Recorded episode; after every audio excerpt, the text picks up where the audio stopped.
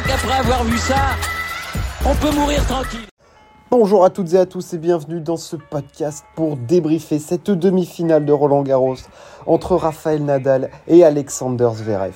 Alors oui, cette demi-finale ne s'est pas terminée du tout comme on l'aurait voulu, parce que les deux hommes nous offraient un combat titanesque, un match d'anthologie, avant que l'Allemand ne s'explose la cheville sur le châtrier euh, sur une glissade ratée. Euh, ils ont tout donné pendant trois heures. On a eu juste un tie-break et un set. On a eu énormément de moments chauds. On a eu un Sacha Zverev dominant face à un Rafael Nadal qui luttait, cuit, bouilli physiquement.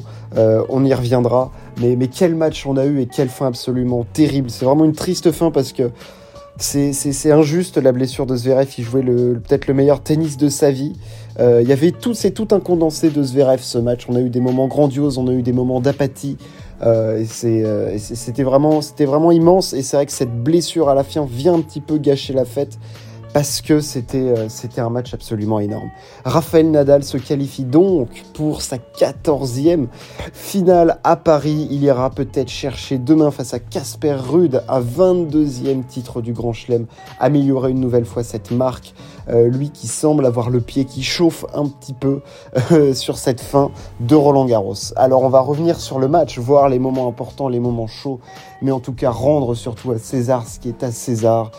Sacha Zverev était le meilleur joueur sur le cours aujourd'hui. Je pense qu'il n'y a pas de débat là-dessus. Il était au-dessus et jamais il ne doit se retrouver dans une situation d'être potentiellement mené 2-7 à 0 à la fin euh, de ce deuxième set parce qu'il dominait Nadal. Il est rentré comme il fallait dans ce match, comme on aime Zverev.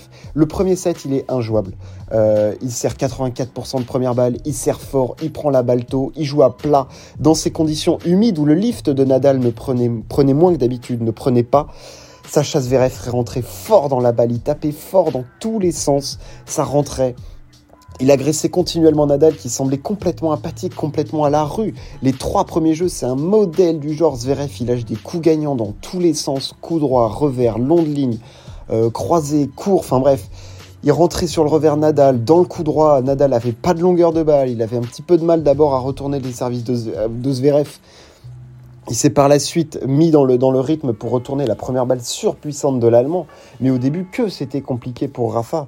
Euh, et Zverev a fait un début de match tonitruant. Mais il y a eu une constance dans ce match. Ça a été l'inconstance de Zverev et surtout sa non-capacité à passer devant dans les moments tendus, dans les moments importants. Voilà, à chaque fois que il a servi pour le 7, qu'il a servi pour mener 5-2, 5-3. Il a eu ses 4 balles de 7 dans le tie-break. On va revenir sur ces balles de 7 parce que Nadal a aussi été immense Zverev s'est fourvoyé avec notamment un nombre de doubles fautes absolument catastrophiques. mais c'est des doubles fautes, c'est juste dans la tronche. Le problème de Sacha Zverev, il est dans la tronche parce que tu ne peux pas balancer des pruneaux en première balle à 212 et faire des secondes balles d'une telle faiblesse. Mais il servait à 115 km/h en deuxième balle et parfois juste il ne la centrait pas.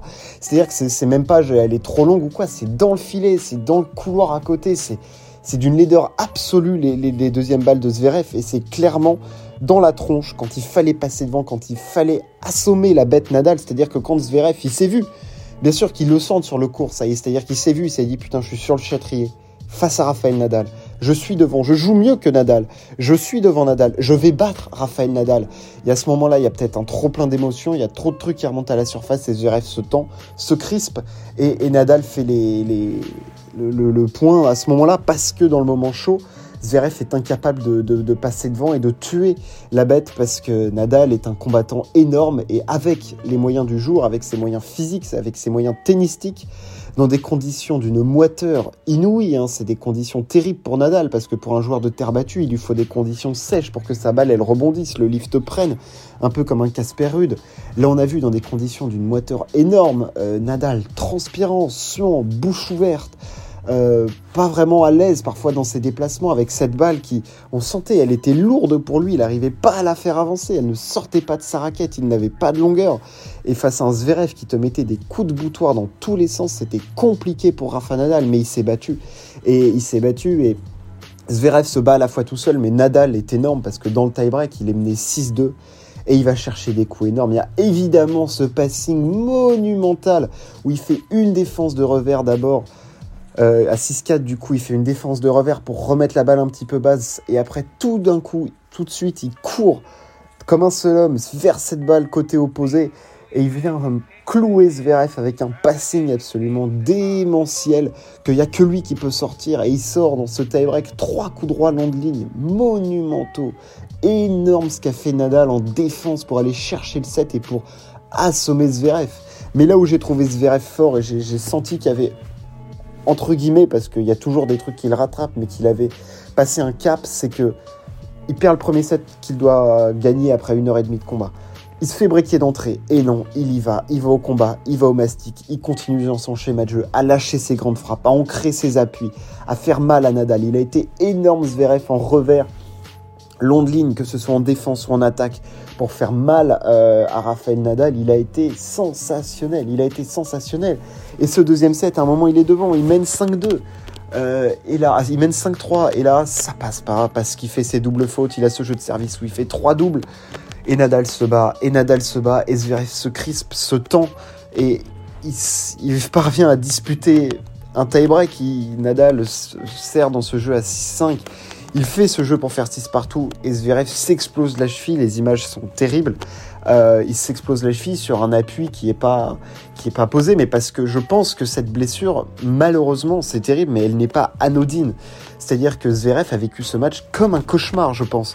C'est-à-dire que dans les pires, dans la pire conception que tu peux faire d'un match, pour Zverev, c'est celui-là, c'est je suis tout le temps devant et je me saborde. Je construis, je déconstruis. Je suis devant, je me mets derrière, je me mets dans des conditions inconfortables, dans des positions terribles, et il n'est pas parvenu à passer devant. Et cette blessure, t'as comme l'impression que c'est le, le résultat de tout ce qui s'est passé avant. C'est parce qu'il fait pas le bon geste, il fait pas une glissade, il plante un appui, son appui se dérobe.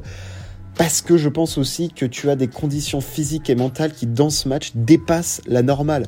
Les mecs ont joué 3 heures pour 2 sets, même pas fini. Deux tie-break, ils allaient jouer un deuxième tie-break, 3 heures de jeu, mais sur quelle base on partait dans ce match? On partait sur des bases de 6 heures, de 6h30, d'un combat âpre, d'un combat terrible. Et, et Zverev s'explose la cheville et le cri est terrible parce que tu sais tout de suite que quand il crie comme ça, une fois qu'il s'est plié la cheville, tu sais que c'est fini et que le match ne reprendra pas, et que Zverev euh, a perdu cette demi-finale face à Nadal, enfin perdu. Il l'a laissé là parce que c'était le meilleur joueur sur le terrain. Nadal était clairement pas dans des bonnes dispositions, il ne faisait pas un bon match, et Nadal s'est en plus, je pense, planté tactiquement. Euh, Nadal en jouant tout le temps sur le revers de Zverev, qui est un coup avec lequel Zverev fait ce qu'il veut. Il n'est pas gêné par la balle de Nadal et encore moins aujourd'hui avec une balle qui prenait moins le lift, qui n'était pas longue. Zverev en long de ligne, il s'est régalé en rentrant fort avec son revers partout pour faire mal à Nadal.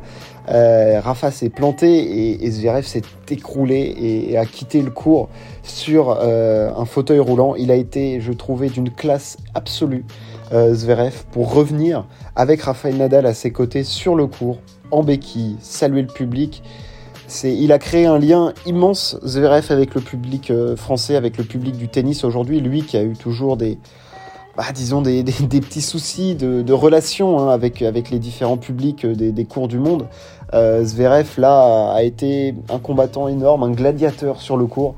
Il est allé chercher ce match. Je trouve que Zverev, face à Alcaraz, il s'est transformé et on a vu l'aboutissement de cette transformation face à Nadal, où on a enfin vu le Zverev. Alors oui, il y a ses scories mentales, il y a ses failles, il y a ses fêlures, mais dans le jeu, on a enfin vu le Zverev que l'on attend et je pense qu'on va le retrouver. Ça y est, je pense que Samu est quasi fini. Maintenant, il n'a plus entre guillemets, hein, et c'est peut-être le plus compliqué à gérer ses problèmes mentaux, ses problèmes de tronche, parce que dans le jeu, il tenait Nadal, il avait Nadal, il était meilleur que Nadal. Alors oui, c'était pas des conditions de terre battue classiques avec euh, un truc sec où là-bas il jaillit et tout, mais on a quand même eu le sentiment que Nadal était clairement dominé dans ce match.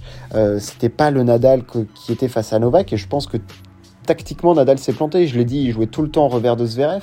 Il est rentré, j'ai trouvé, avec moins d'agressivité que Zverev par rapport à Djokovic, euh, que son match face à Djokovic, où là, il était rentré, les deux pieds sur le cou, bam, d'un coup, j'agresse. Je pense qu'il a moins peur d'Azverev et que du coup, il s'est, voilà, il, a ouvert la porte à Zverev pour que Zverev euh, lui fasse mal. Et il lui a fait très très mal, Sacha Zverev. Donc euh, non, bravo, bravo à l'Allemand qui a été digne du combat, qui a été énorme. On a vu, on a été privé d'un match d'anthologie euh, sur le Châtrier. On en a vu une partie et encore on n'a pas tout vu et je pense que ça aurait été ça aurait été un match immense. Voilà ce qu'on pouvait dire sur ce match. Nadal affrontera donc Casper Rude en finale de Roland Garros. N'hésitez pas à partager et à vous abonner si ça vous a plu. On se retrouve très très vite. Ciao. À plus.